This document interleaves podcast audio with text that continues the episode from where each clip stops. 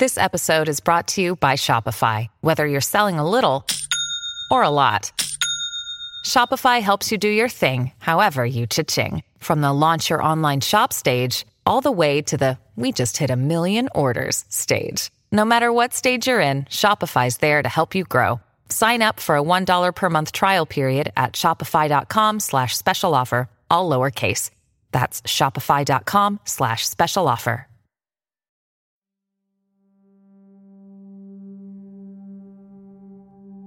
In the days before Hurricane Irma was set to hit Florida, residents scrambled to prepare.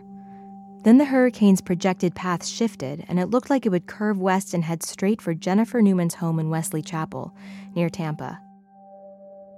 She says the whole neighborhood felt eerie. The gas stations were running out of gas. There was lines all the way down the street. Jennifer is a full-time mom who lived with her two young daughters and their dad, a local beekeeper. They stockpiled batteries and flashlights, water and food, even sandbags for their doors. Still, they were nervous. The national news at that point was pretty scary what they were saying. The storm really shook people like in a way I hadn't seen much in my 20 years here. People were scared. While Jennifer worried about the hurricane, her two year old daughter, Willow, was focused on something else. For months, ever since she watched her older sister turn four, Willow had been asking about her birthday, a birthday that happened to be the very day the hurricane would hit. But both the hurricane and the birthday were about to feel a lot less important. It started when Jennifer noticed something unusual about Willow's complexion. Her lips were looking pale. And then before that, she was kind of taking longer naps during the day. Jennifer was concerned. So, two days before the storm, she took Willow to the doctor. She found a bruise on her leg and asked me if I knew how the bruise came, and I said I didn't. And she said, Okay, I need you to go to the, the emergency room for blood work immediately. The results alarmed the doctors, who thought this could be something serious. And they put us in an ambulance and put the lights and sirens on. The streets were unusually empty because of the impending hurricane. When Jennifer and Willow arrived at Johns Hopkins All Children's Hospital, things got even more surreal. They were ushered into intensive care and got the terrifying diagnosis leukemia. I had to learn what leukemia was. I had no idea. I really, I knew it was a cancer of the blood, but I didn't really even understand what that meant. Cried my eyes out a couple times alone. Then I just had to pull myself back together and and be with my daughter. By now, it was clear they'd be at the hospital for a while. Willow's dad had to stay with their older daughter back home, which meant the family would be split up for Willow's third birthday and the hurricane.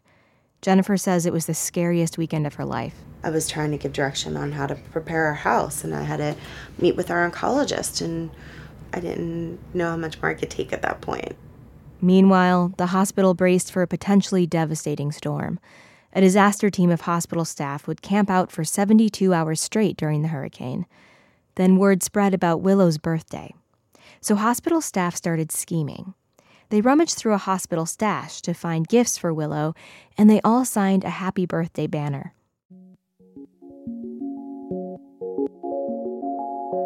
On the day of the storm, everyone watched the water through the hospital windows.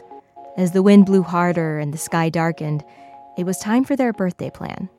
Here's child life specialist Kelly Boyd. I can't stop a hurricane. hey, why not why not throw a party with a big bang, right? Happy birthday. While Willow was getting a blood transfusion, a group of nurses and child life specialists gathered round. Someone was holding the cake. Happy birthday, And her eyes were just wide open and she looked really happy. Yay! She had the cake placed in her lap. And she stuck her hand right in the icing and started licking the icing off of her hands. We started to give her presents. What else you got in there? Whoa, I wa- always wanted this. I always wanted this. This is what I always wanted.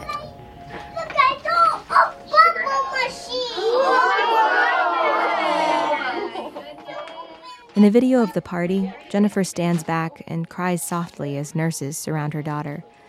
It's as though, for just a moment, they took on her burden.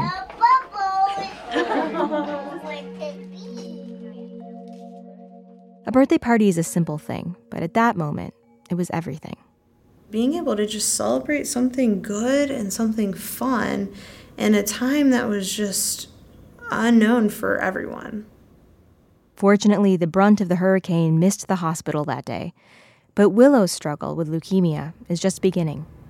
We're looking at about six to eight months of mm, pretty intense treatment for her. She will get worse before better.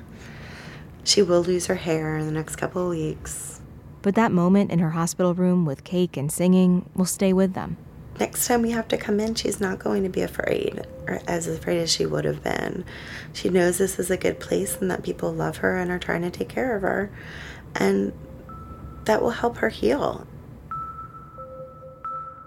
Outside, the world was chaos and the future unknown. But for a few minutes, in one hospital room, life was worth celebrating. And a little girl got what she always wanted.